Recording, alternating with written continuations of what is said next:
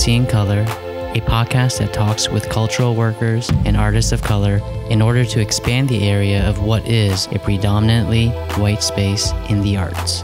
I'm your host, Ziwon Chung.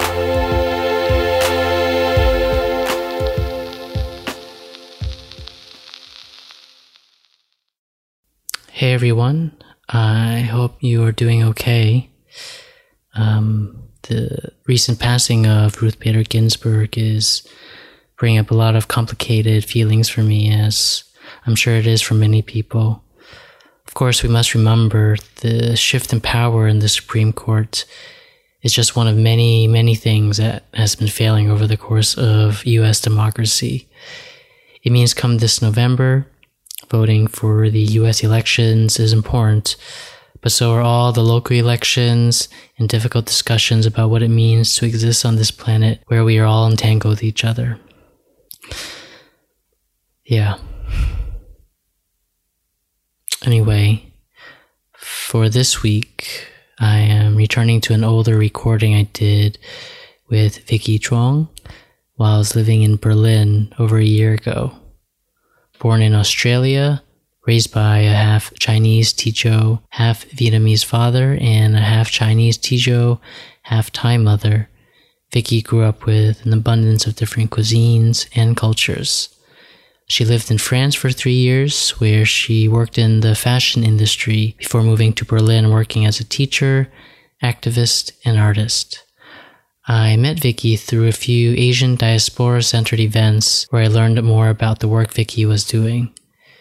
Vicky started Rice's Life, a project celebrating Chinese, Teochew, Vietnamese, Thai, and Australian foods. Vicky also leads a diversity and inclusion workshop series called Eye to Eye, which we talk about in our conversation.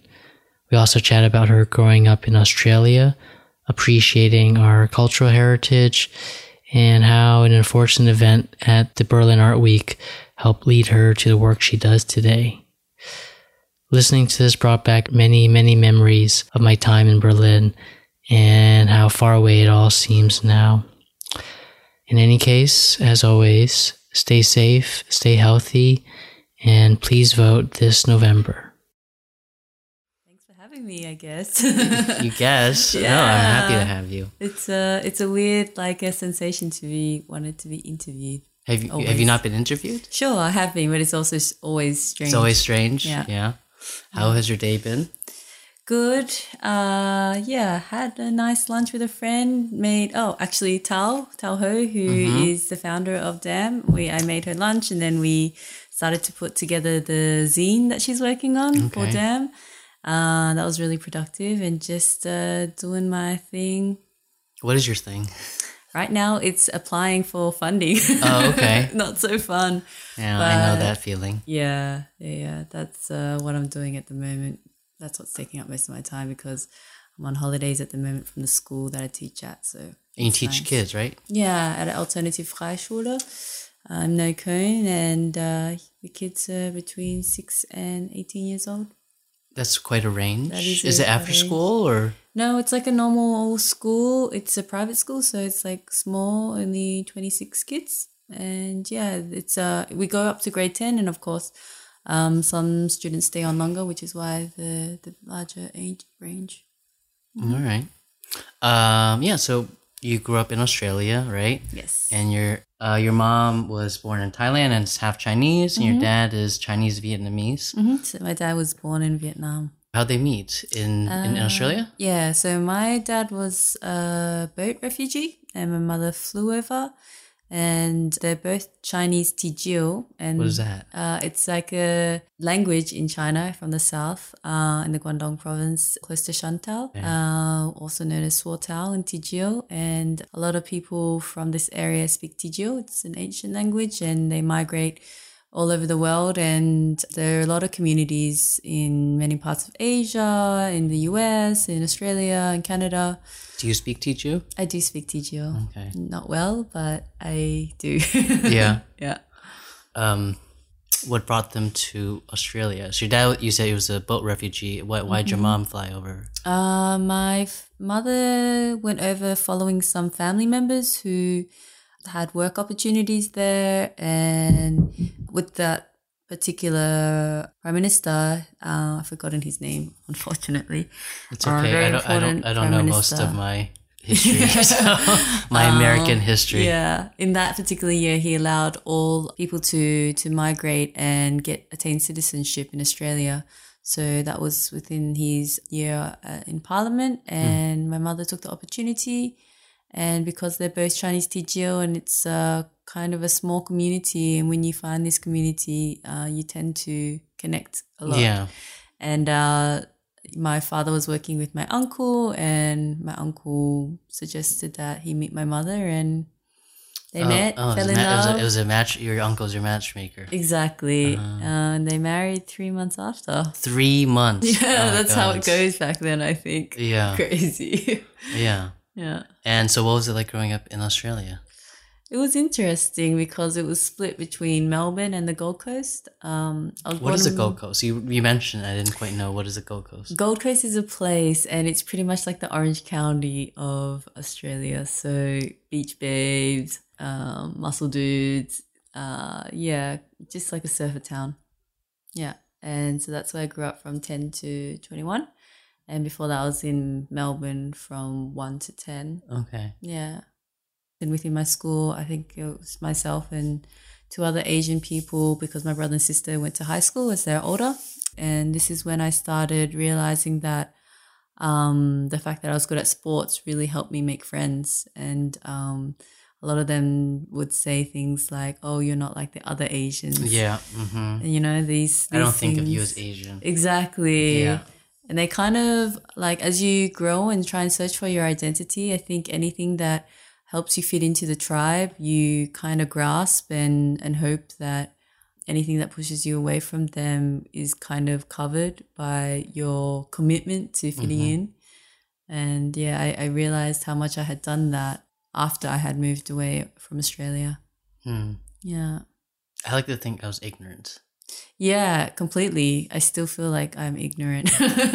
Yeah. Uh, it's a continuous learning journey. Yeah. Yeah. I'm trying to think. Well, I think 'cause for me, I was always a loner. So I always attribute it to just like, oh, I'm just a loner anyway. So then, and it could have been a combination of both. I was like a Yeah. moody child. hmm And I, I always say if I were to meet my younger self, I would slap myself. I mean, growth, right? Yeah. Because of who you are back then, you are who you are now. Yeah. I yeah. couldn't imagine that though. You're so What? social. You know, uh, I don't know. We're, I'm, yeah, I don't know. People keep saying that, and in my mind, I still think I'm pretty reclusive and robotic. okay. That's what previous people in my life have told me that I'm quite robotic. Wow. Um, yeah. So yeah, and then so then did you go to college in in Australia? I did. I finished my Bachelor of Business, majored in marketing for my parents' sake, which is really not what did you want to do? I wanted to study fashion. Fashion. which is uh, what I did when I moved to Paris and left the fashion industry promptly after, simply because um, I loved creating and I love I still love creating. However, um, the industry is very toxic and problematic, and I just simply couldn't stay within it. so you moved to Paris to you say went to school or you just worked? I, I studied, yeah. Okay, I and you finished. Yeah, and then I interned uh, at a few fashion houses, and yeah, it was it was very challenging to go against my morals in a sense, and and work with people that I didn't necessarily get along with or agree with, and uh, which led to me making the very easy decision to move to Berlin after a holiday here. What happened that made you want to come here? Because this is Um, not a fashion capital no in exactly any way. i mean just like the mentality of people and how how people were so critical and challenged and challenged like the norm of society and we're so free i felt it was a very Mhm. free city yeah and i very easily made the decision to to move here When was that? uh when was that five and a half years ago so like 2014 Oh wow. yeah yeah yeah summer of 2014 Um, was it hard to make the move initially from Australia to Europe? Uh, I didn't intend to stay after my studies, but I felt like I wasn't ready to go back to Australia because I had found like a new me.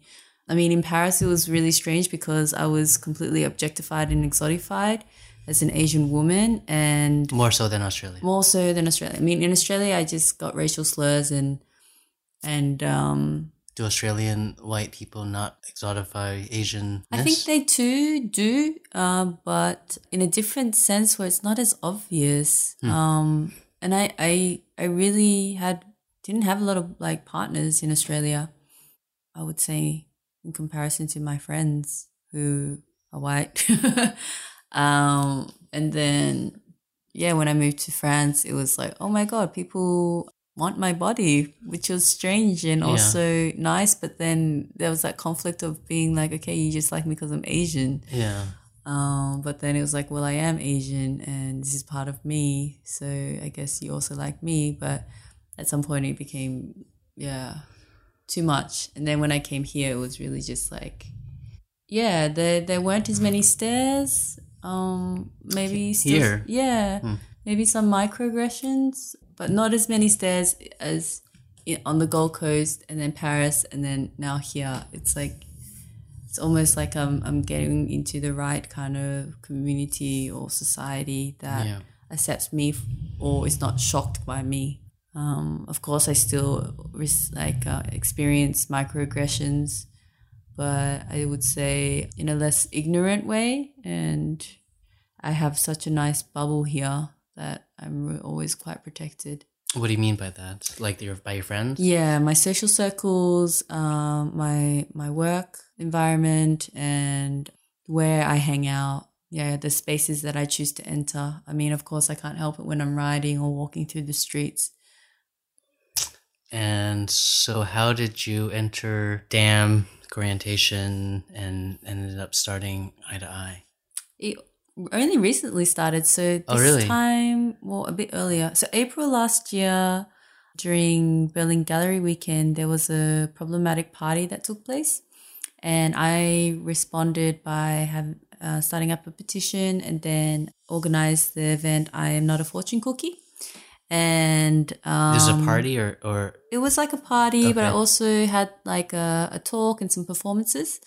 Um, can you describe it or yeah, so I invited, I think, like eight con- co- contributors to showcase their art. So VJ art, also sound art, panel discussion with Zai Rong Zhang, who's an academic, and Sanju, who's a filmmaker and also academic. And this is when I started to get in contact with Korientation. And through Korientation, I got to know Dam, which Tao um, founded. Uh, she's also a first um, a board member of Korientation.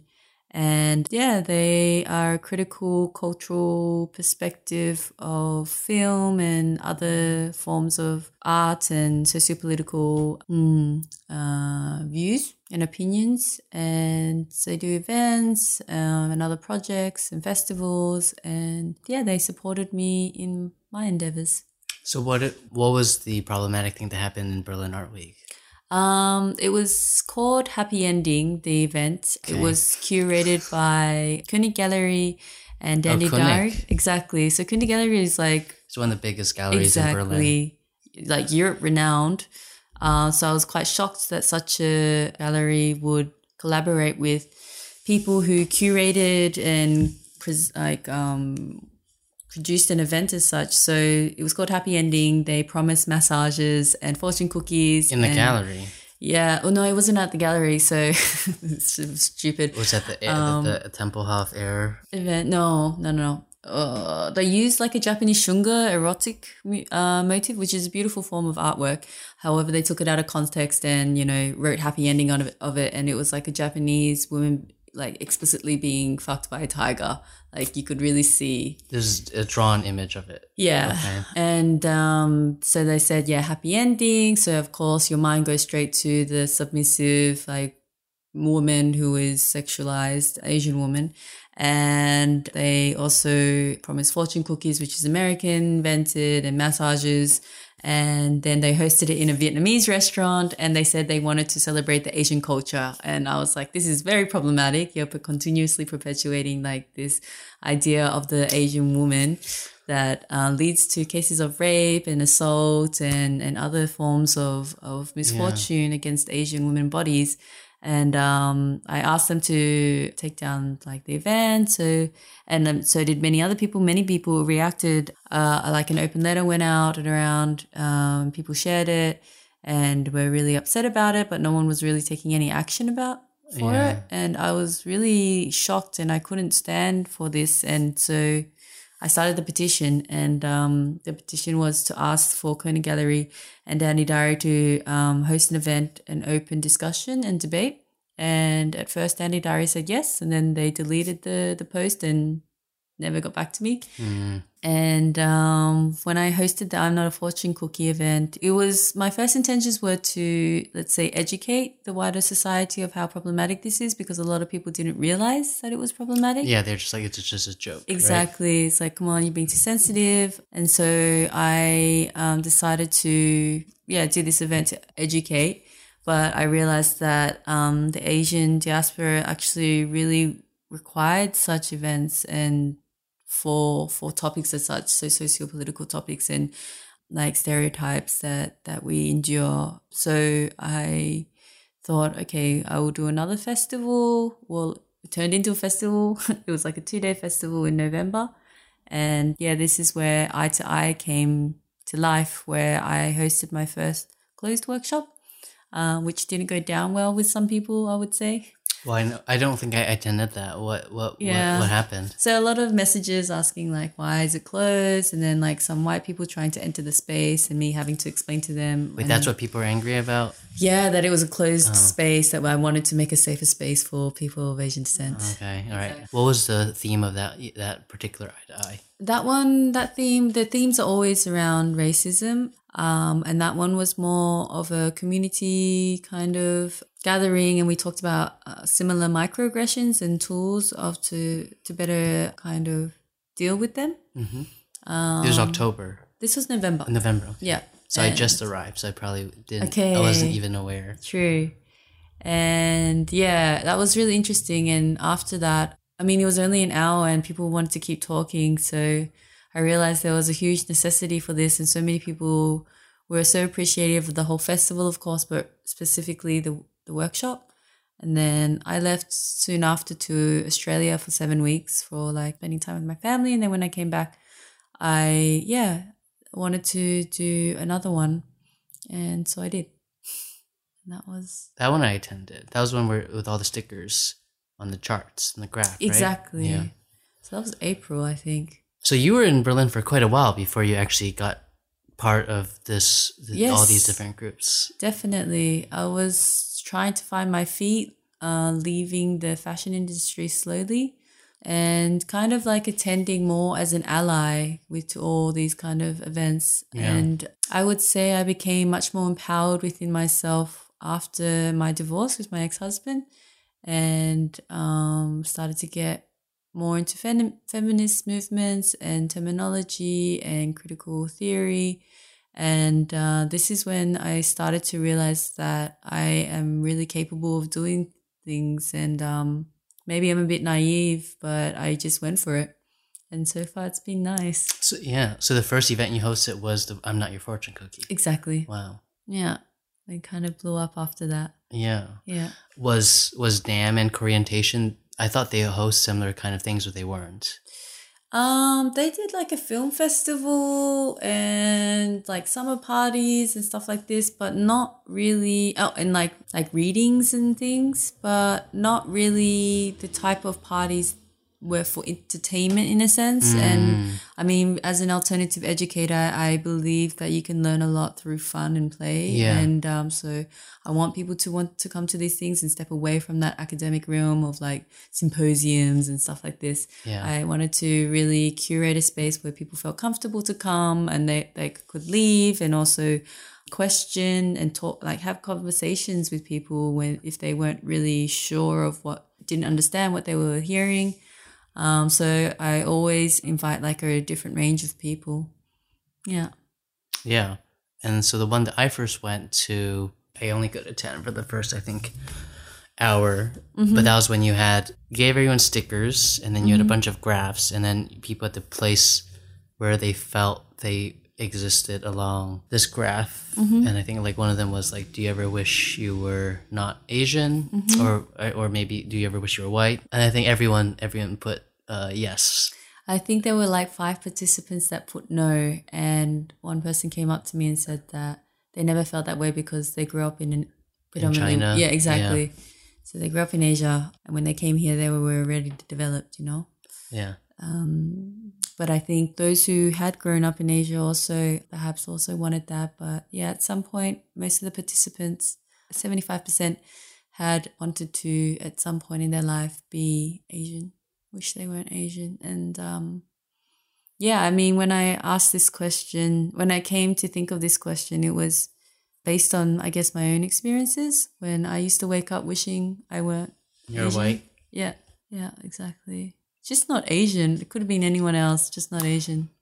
I think I, I got away with being passed as an islander, which f- for me felt better than being Asian for some reason. But of course, that has to do with whiteness because that is the superior, let's say, racial construct that that they've been able to establish. And a lot of people believe that whiteness is better than anything else. So, mm-hmm.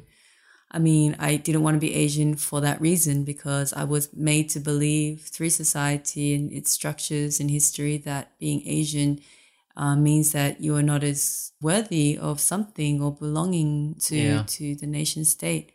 So sure, it did have to do with being white, and I mean, I grew up in predominantly white society, so most of my friends and people around me, apart from my family, were white. Yeah. Yeah. And yeah, I mean, I think one of the things I noticed that was really successful about your your workshops. And I think that has to do with the fact that you are an educator.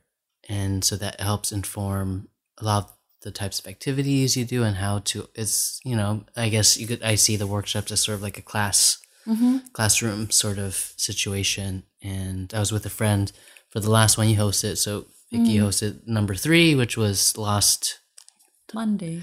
Monday time time sort of uh, a blur right now for me. Um, yeah, and then I was with a friend, and she um, Yvette was there, and she's also she does that for her job, which is she Oh. she does like cultural competency for Germans trying to be international business people. I see. So, she, um, but she was really really interested in the whole dynamic of how you were running it, and and she was looking at it from a from an educator pers- perspective. And what did she think? Well, she thought it was great to not have to be the teacher for once. That's what she said. And she enjoyed the dynamic that you had with Sarah in the sense that like there's two of you and I think something that that um and I've talked to Yvette about this is like, you know, there's especially when dealing with such complicated issues, it's always nice to have another person to be up there because then I always say, I mean, my my critique of these workshops is that I think they're valuable, but I think most of the learning happens through dialogue between two people who are well versed in the subjects already. Mm. I mean, I feel this is like I've been looking for someone to work with for a while now. And uh, I'm so happy that I'm working with Sarah Naqvi. She's amazing. Not only just like an intelligent and lovely person, but just we, our vibe is the same. So that's cool.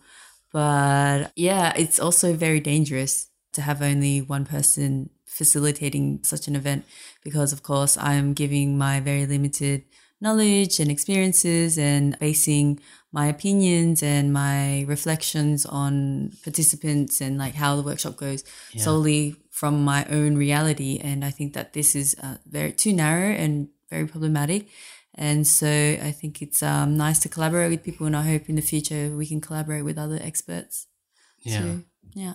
and also I don't know. I mean, I've I feel like when you're also in dialogue with someone, I, I like I think the most of the stuff that I personally learn is by listening to two people in dialogue with each other, Mm. more so than than the workshops. Like I, I attend the workshops, I'm interested in them in order to like see the type of dialogue that's Yeah. happening. hmm But I feel like for my own personal growth, and it also could just be me, is like hearing two people talk and then me then able to formulate what worked from the two sides of the argument and learning from it. Mm-hmm.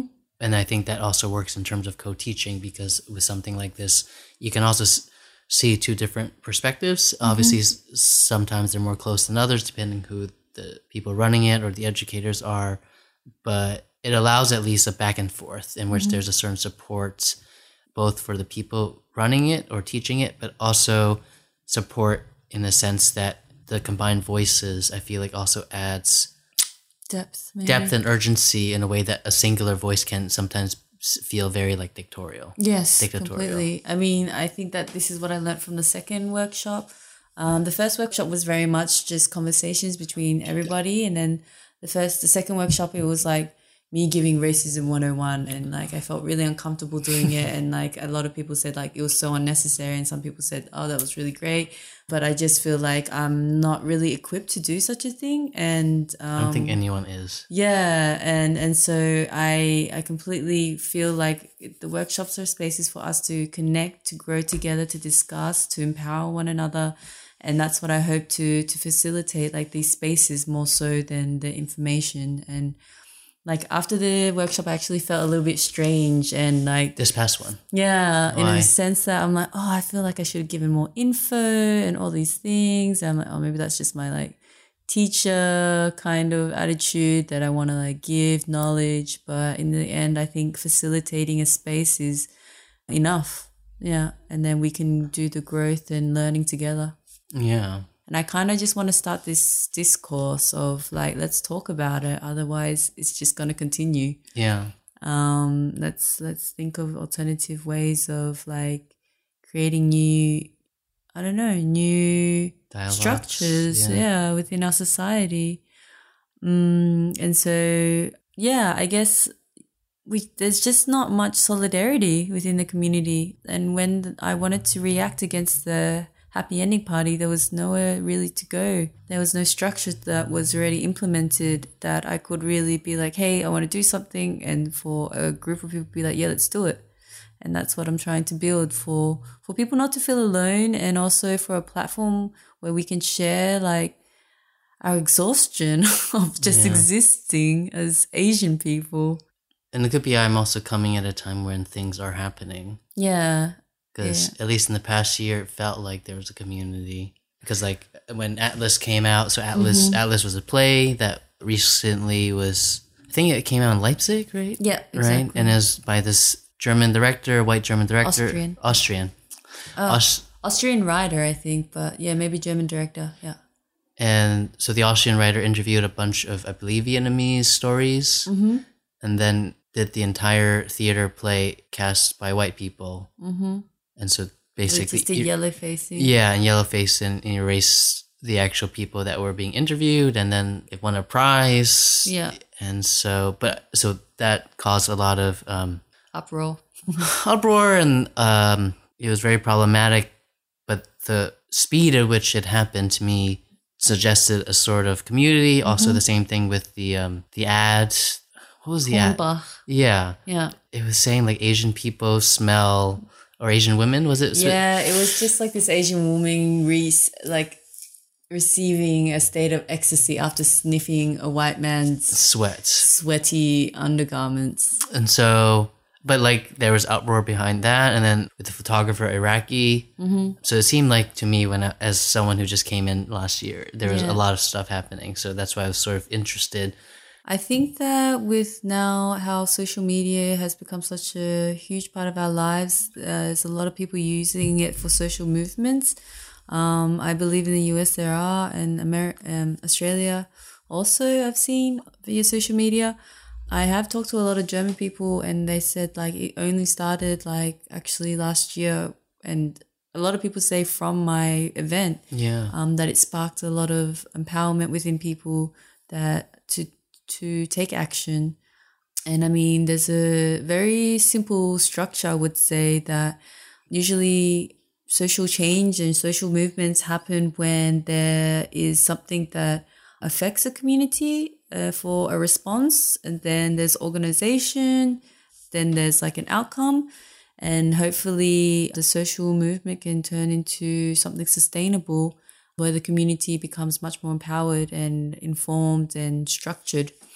And I think that's definitely happening. And I'm really happy to to be in the midst of it. And definitely from the Atlas scandal, let's say, you can really see how how organized and how many experts we have within our community. Yeah, which is really great. Yeah. Mm-hmm. Yeah. And what is your next eye to eye, and what would you do differently for the next one? Oh, that's a tough question.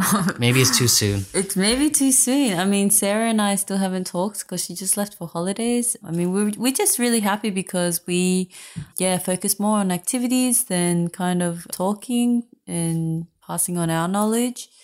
But I think I would like more of a balance with that. So maybe, yeah, figuring out how we can prompt more conversations in and give more like feminist terminology in order for people to feel more equipped uh, when having discussions outside of eye to eye. Yeah. I think a lot of people, from my experience, I feel like we're in a very lucky situation where we have the vocabulary to explain how we feel through terms coined by feminists yeah. and other scholars that really help us better articulate ourselves. So I would like to be able to equip other people with this who might not have had the chance or or yeah, haven't learned it mm.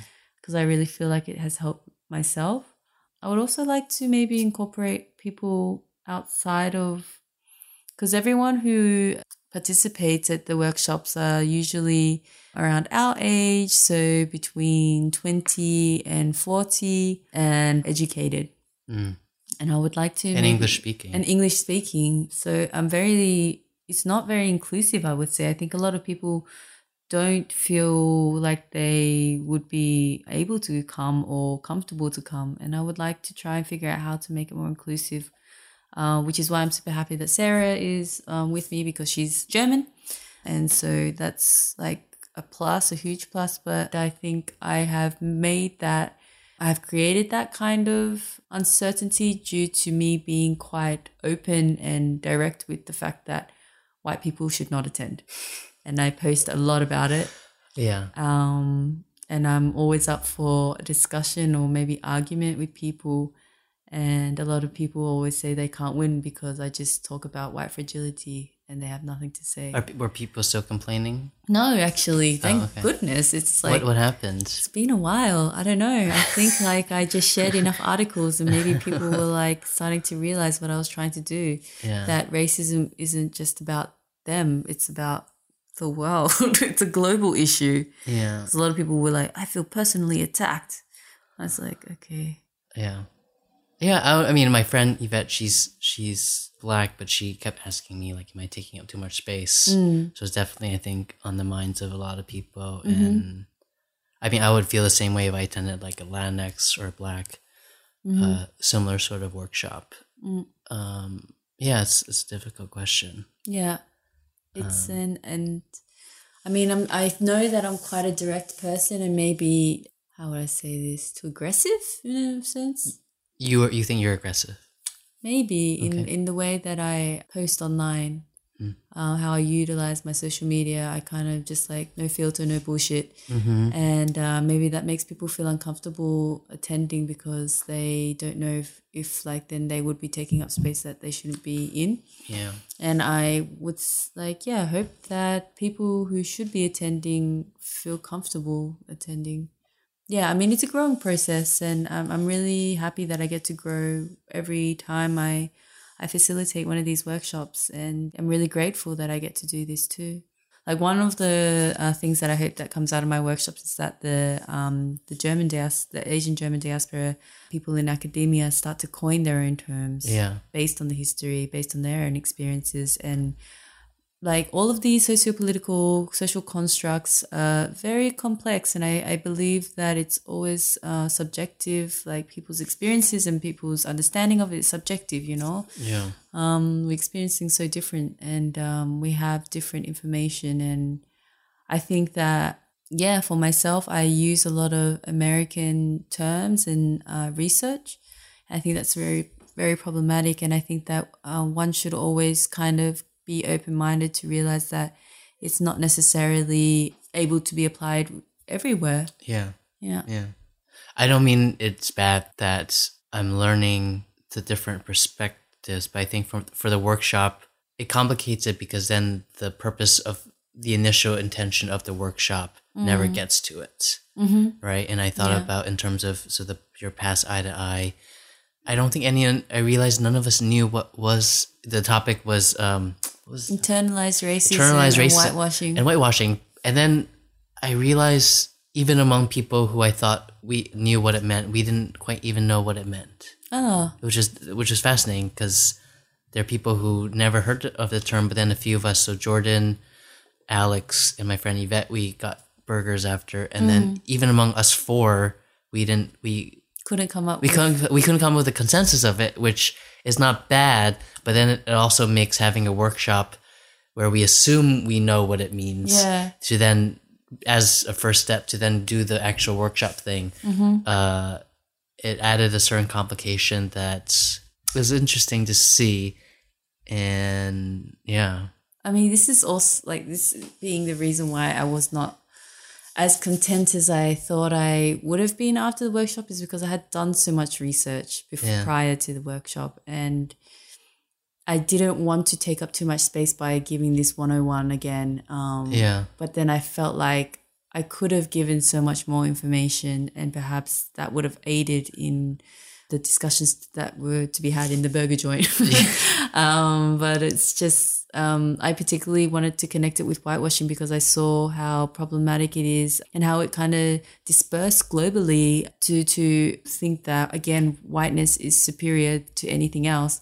And I, I wanted to think about how racism is usually placed upon our bodies rather than our souls and um, how is that's connected again to whitewashing because we our race is on our skin on our face it's it's not with like it's also within us of course within our um the way that- culturally, exactly but um it's attacked by by people because they see us you know?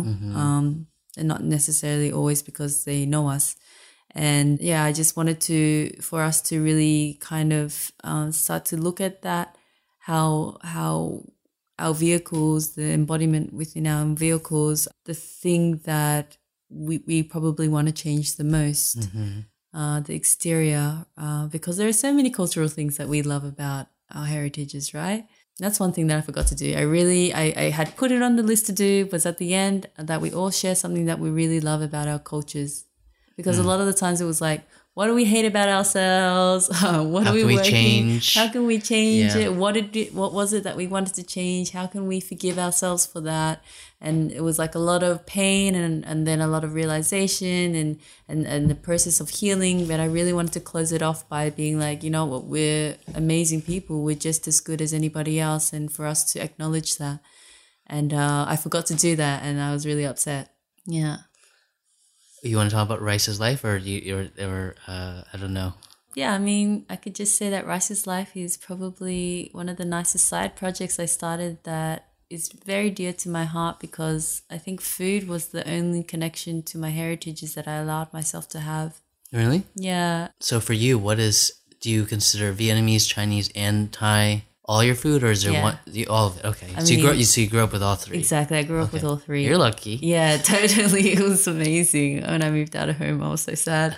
But um, yeah, it was like a mix of them all, but also there are very specific dishes that have been passed on through my ancestors. And um, this really helped me. Like, I love food also. So it was just like a way for us as a family to come together to do something because my family is huge and we would always cook together and and talk about different methods and and then sit down and enjoy this food together and it was like a special thing that I always had within my like family that I didn't have to share with other people or other people didn't have I didn't I, it wasn't exposed to the white gaze and it could be free and we could mm. speak all of our like languages I and never thought about that. yeah That the home cooking is free from the white gaze. Exactly. It was like almost. I mean, my name is Western. My my mother tongue is Western.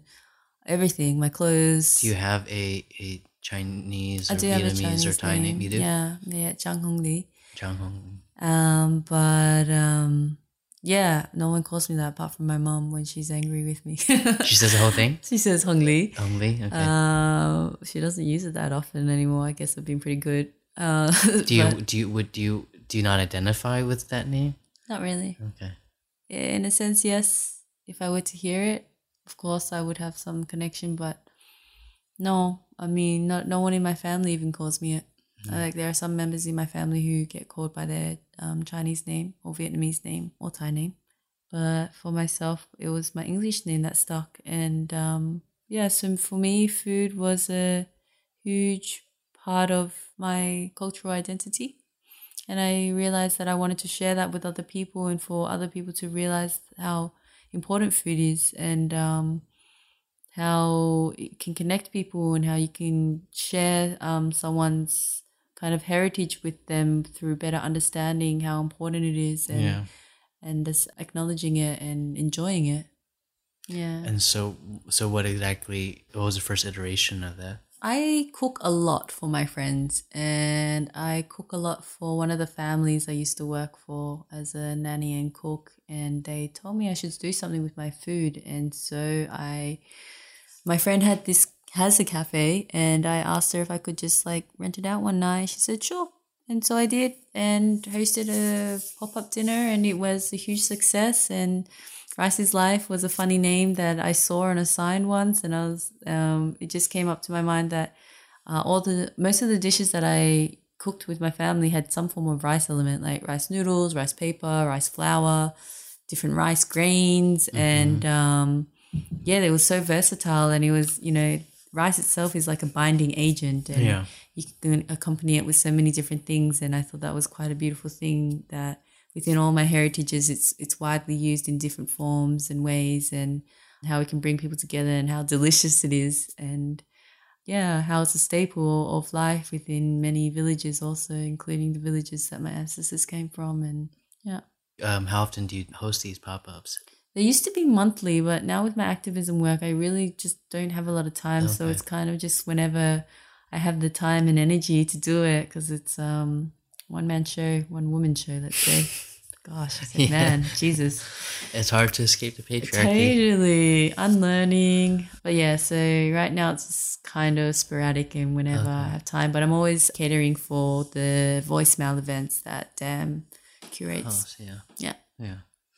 Is there anything else you want to talk about that I missed? No, that was like a nice chat. Yeah. Do you want to end with something that you are proud of about your culture or heritage? that sounds good. Yeah. Since you didn't get to do it at, at the last eye to eye. Yeah, true. You Okay. could both do it. Cool.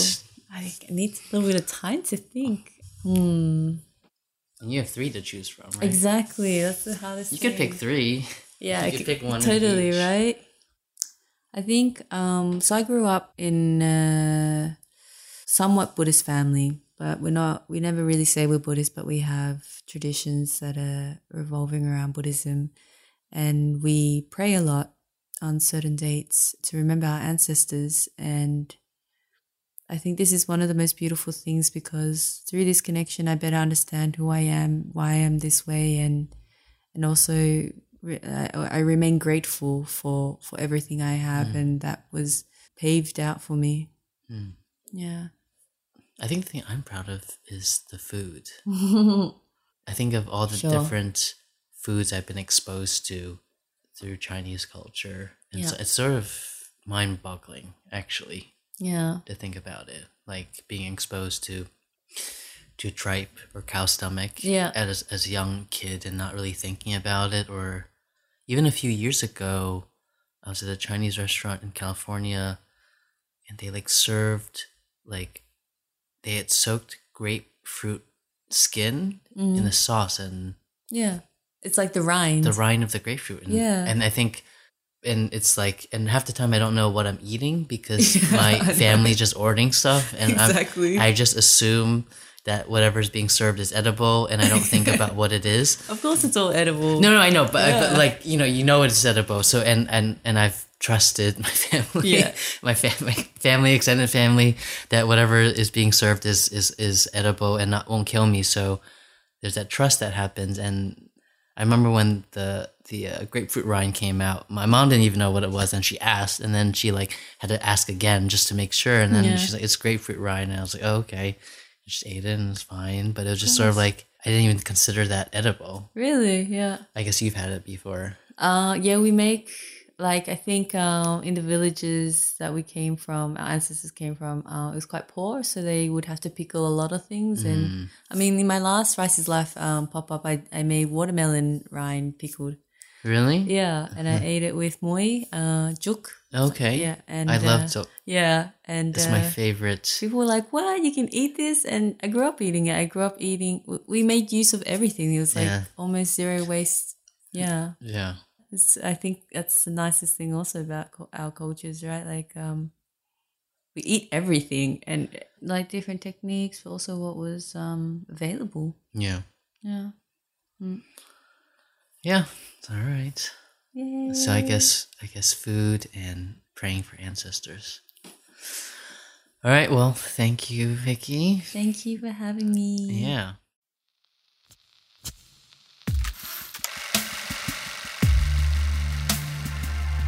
Seeing Color is recorded, edited, and produced by myself, Ziwan Chung.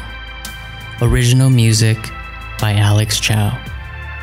You can find more information on the website www.seeingcolorpod.com or on Instagram, Twitter, and Facebook under the handle Seeing Color Pod. If you enjoyed this show, please go to Apple Podcasts or iTunes and give Seeing Color a five star review. This really helps others discover the show and provides greater visibility for everyone on Seeing Color. Again, thank you so much for listening, and goodbye for now.